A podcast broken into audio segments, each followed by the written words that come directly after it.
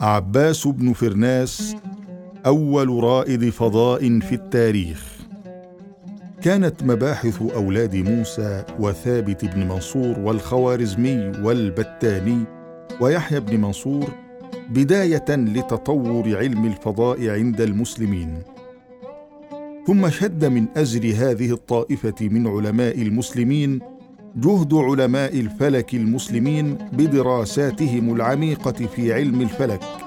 وفي أفياء الحضارة الإسلامية نهض علماء أفذاذ إلى إجراء التجارب في عالم الطيران. وهذه البدايات كانت المحاولات الرائدة في ارتياد عالم الفضاء.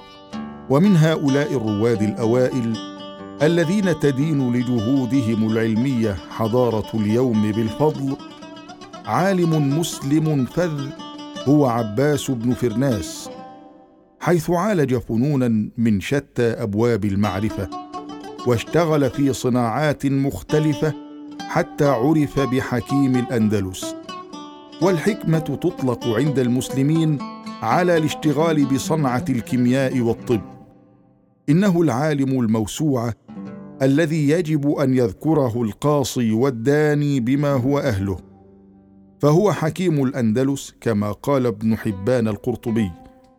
وذلك لاشتغاله بالفلسفة واهتمامه بأدواتها وإبداعه في موضوعات الفلسفة اليونانية والإسلامية حيث أتقن اللغة اليونانية فترجم عنها إلى اللغة العربية الكثير من الكتب اليونانية مما ترك اثرا كبيرا في الحياة الفكرية.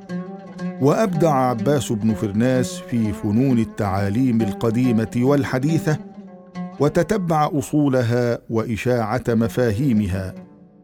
وهناك ذكر كثير في المخطوطات الأندلسية عن أنشطة عباس بن فرناس في جوانب الحكمة والفلسفة والرياضيات والطب بجانب علم الفلك الذي برع فيه والكيمياء والهندسة والعمارة.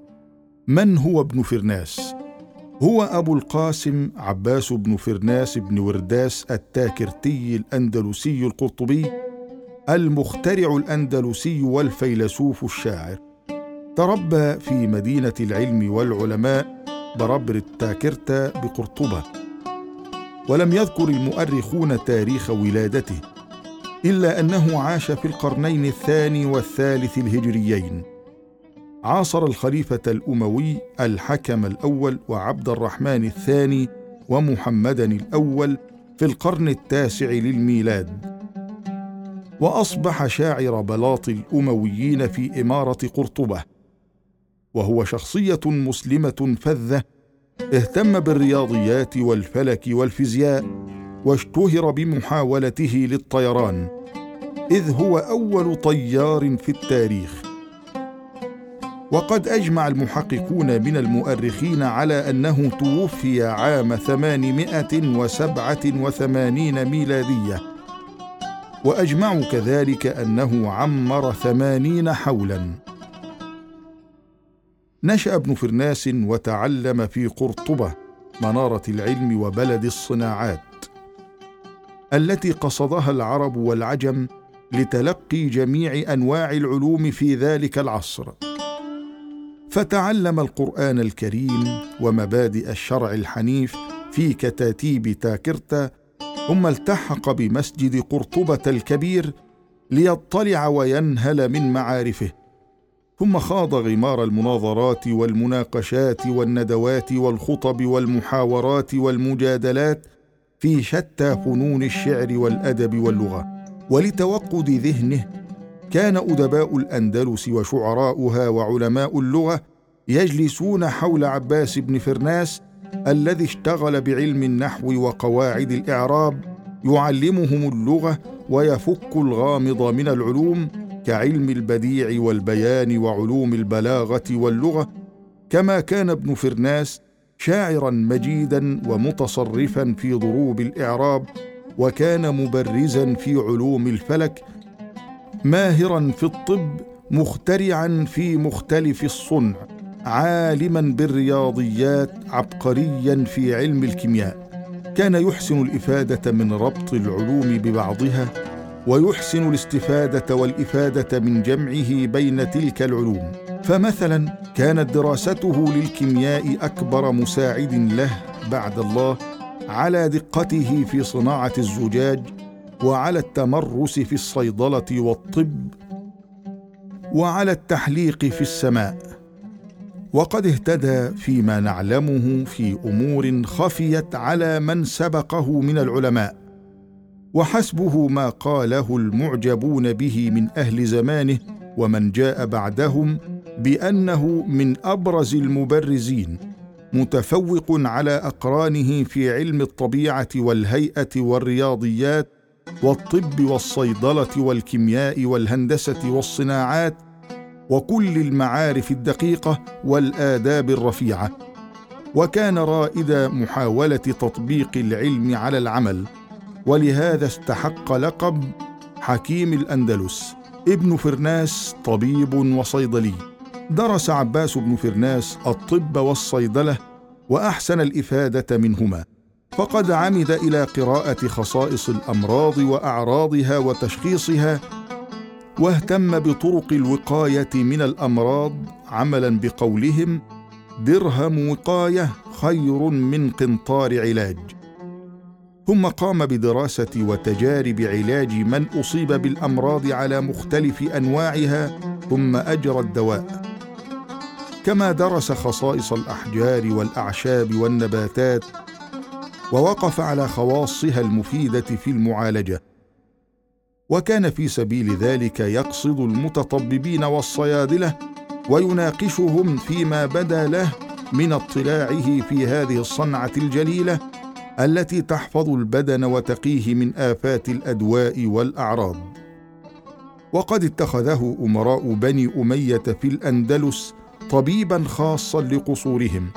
حيث انتخب من مجموعات من الأطباء المهرة لشهرته وحكمته وأسلوبه الجاذب عند إرشاداته الطبية الخاصة بالوقاية من الأمراض وإشرافه على طعام الأسر الحاكمة لإحراز السلامة من الأسقام والأمراض.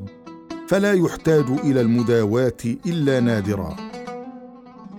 فإذا حصل ما يكرهون من المرض دلهم على أنجع الطرق في المداواة ولم يكن ابن فرناس يقنع بكل ما كتبه الناس من نظريات بل ألزم نفسه إلقاء التجارب ليتحقق من صحة كل نظرية درسها أو نقلها من غيره ليرقى بها إلى مرتبة الحقيقة العلمية أو ينقضها. وقد شجب القبول والقناعة بالأمور الظاهرة المبسطة المقدور على النظر والبحث فيها. كان ابن فرناس يغوص في تحقيق ما علم وكان يطبق النظريات العلمية على منهج علمي في كل العلوم وأهمها الطب والصيدلة وخاصة دراسة الأعشاب. آثاره واختراعاته العلمية. الميقاته كان أول من صنع الميقاته لمعرفة الأوقات كما جاء في الأعلام. المنقالة. اشتهر ابن فرناس بصناعة الآلات الهندسية مثل المنقالة آلة لحساب الزمن. ونرى نموذج ذلك بالمسجد الكبير بمدينة طنجة كما اشتهر بصناعة الآلات العلمية الدقيقة. ذات الحلق. اخترع آلة صنعها بنفسه لأول مرة تشبه الاسطرلاب في رصدها للشمس والقمر والنجوم والكواكب وأفلاكها ومداراتها ترصد حركاتها ومطالعها ومنازلها والتي عرفت بذات الحلق. القبة السماوية. ابن فرناس هو المخترع الأول للقبة السماوية. وكان الناس يقصدون منزله لمشاهدة ما اتخذه من رسم جميل بديع في منزله. فقد مثل هيئة السماء بنجومها وغيومها وبروقها ورعودها والشمس والقمر والكواكب ومداراتها. اختراع الزجاج من الحجارة والرمل. أجمع المؤرخون أن عباس بن فرناس كان أول من استنبط في الأندلس صناعة الزجاج من الحجارة والرمل. الطيران واختراق الأجواء. قام عباس بن فرناس بتجارب كثيرة درس خلالها ثقل الأجسام ومقاومة الهواء لها وتأثير ضغط الهواء فيها إذا ما حلقت في الفضاء. وكان له خير معين على هذا الدرس تبحره في العلوم الطبيعية والرياضة والكيمياء فاطلع على خواص الأجسام واتفق لديه من المعلومات ما حمله على أن يجرب الطيران الحقيقي بنفسه فكسى نفسه بالريش الذي اتخذه من سرقي الحرير شقق الحرير الأبيض لمتانته وقوته. وهو يتناسب مع ثقل جسمه وصنع له جناحين من الحرير أيضا يحملان جسمه إذا ما حركهما في الفضاء. وبعد أن تم له كل ما يحتاج إليه هذا العمل الخطير وتأكد من أن باستطاعته إذا ما حرك هذين الجناحين فإنهما سيحملانه ليطير في الجو كما تطير الطيور ويسهل عليه التنقل بهما كيفما يشاء. بعد أن أعد العدة أعلن على الملأ أنه يريد أن يطير في الفضاء. وأن طيرانه سيكون من الرصافة في ظاهر مدينة قرطبة. فاجتمع الناس هناك لمشاهدة هذا العمل الفريد والطائر الآدمي الذي سيحلق في فضاء قرطبة.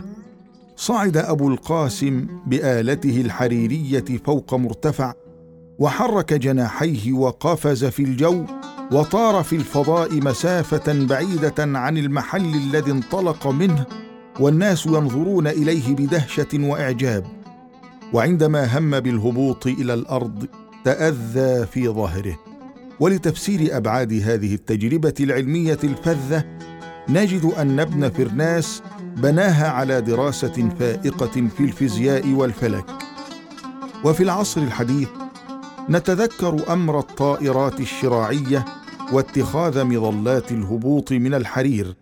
كما أن محاولة ابن فرناس هذه تعد بداية الطريق لولوج عالم الفضاء. وخلاصة النظرية العلمية للطيران عند ابن فرناس أن الجسم وما يحمله لا بد أن يكون خفيفا للتغلب على الجاذبية الأرضية. فعندما يلقي بنفسه مندفعا للأمام من شاهق فسيحمله الهواء على متنه. وهذه النظرية يقوم بتقليدها وتطبيقها اليوم الكثير من هواة الطيران. فيما هو معروف بالطيران الشراعي المجنح الخفيف ويمارس هذا الطيران على نطاق واسع ومن فوق أماكن مرتفعة وفق نظرية ابن فرناس نفسها مع إجراء تعديل طفيف عليها بتركيب الذيل للآلة الحديثة. وقد يكون هناك خلط بين الرواة والمحققين بين ما حدث لابن فرناس وما حدث للجوهري الذي قام بتجربة مماثلة لتجربة ابن فرناس في نيسابور سنة 1003 ميلادية حيث صنع جناحين من خشب وربطهما بحبل حول جسمه على هيئة شراع وصعد سطح مسجد بلده. وحاول الطيران أمام حشد من أبناء مصره ونجح في الطيران بها بشكل باهر إلا أن النجاح لم يستمر ولم يحالفه الحظ بسبب الإعياء فسقط شهيد العلم. اعتراف غربي بسبق ابن فرناس.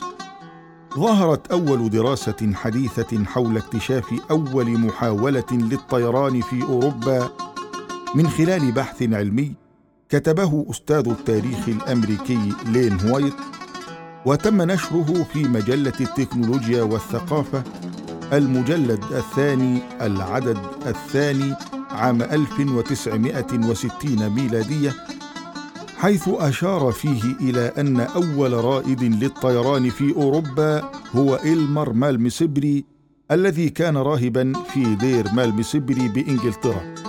وقد قام بمحاولته المبكرة للطيران في بدايات القرن الحادي عشر الميلادي. إذ كما يقول هويت إن إلمر صنع لنفسه أجنحة من الريش ربطهما بذراعيه وساقيه وطار بها بنجاح لمسافة محدودة. لكنه سقط على الأرض وأصيب بكسر في ساقيه. وكان ذلك حوالي عام 1010 ميلادية. ويعقب هوايت على هذه المحاولة قائلا: إنه ليس من المحتمل أن يكون إلهام إلمر. قد أتاه من سوتيونيوس الذي يصف السقوط القاتل لممثل مسرحي. أخذ دور إيكاروس في سلسلة من مسرحيات قصيرة ميثولوجية خرافية يلبس فيها الممثلون أقنعة كانت قد مثلت أمام نيرون في العصر الروماني. وليس من المحتمل كذلك أن يكون إلهام إلمر في الطيران؟ قد جاءه من الأسطورة اليونانية الخرافية حول طيران ديدالوس وابنه إيكاروس حيث إن هذه الأخيرة لم تكن سوى مجرد حكاية خيالية خرافية لا صلة لها بأية وقائع علمية تاريخية. وإنما الجدير بالذكر في هذا الشأن هو ضرورة تتبع المحاولات العلمية التجريبية الشهيرة في التاريخ الحضاري قبل إلمر والتي يمكن حصرها في أضخم وأجرأ تجربة علمية للطيران هي تجربة ابن فرناس إذ لم تشبها إيه شائبة من خرافة أو خيال وإنما تتصف بالمنهاجية العلمية بكل المقاييس. وبالإضافة لذلك فإن تجربة ابن فرناس قد صار تطبيقها وفق نظريتين علميتين وضعها العالم المسلم الشهير ما زال يؤخذ بهما إلى هذا اليوم في مجال الطيران. ومما لا شك فيه أن تجربة ابن فرناس في الطيران قد كانت المصدر الوحيد للأوروبيين منذ القرن الحادي عشر الميلادي فمن غير المشكوك فيه أن يكون رائد الطيران الأوروبي إلمر ومن جاء بعده قد قرأوا عن تجربة ابن فرناس واتخذوا منها مصدرا لاستلهام فكرة الطيران في أوروبا وهو ما يؤكده الدكتور هوايت كاتب البحث المذكور حول اكتشاف أول رحلة للطيران في أوروبا. ولكن ما يؤسف عليه أن كتاب الموسوعات الحديثة عن الإنجازات العلمية إذا تعرضوا لتاريخ الطيران ينصفون آرفيل رايت وأخاه ويلبور في موسوعاتهم لكنهم ينسون أو يتناسون منزلة المخترع المسلم عباس بن فرناس التي احتلها في التاريخ. إن عباس بن فرناس قد سبق عباقرة القرن العشرين بأكثر من عشرة قرون. علما أن الاختراعات في ذلك العصر تعد من عجائب الدهر. إن اختراعاته المدهشة وتجاربه المذهلة تعد من مفاخر المسلمين ومآثرهم. لقد كان صاحب مغامرات نادرة فقد طار وحلق في الهواء كما تطير الطيور. ورغم ذلك فإن ابن فرناس هو أول رائد فضاء في التاريخ. وله يعود الفضل الكبير في تقدم علوم الفضاء التي أخذت تتطور طيلة ثمانية قرون حتى تمكن الأخوان أرفيل ويلبور رايت من الطيران بواسطة الطيران الآلي في عام 1903 ميلادية. إلا أنه كان أول من حفر النفق وأفسح مكانا لأول ضوء قاد من جاءوا بعده وأغلبهم من الأوروبيين نحو اختراع هام في تاريخ الطيران والبشرية.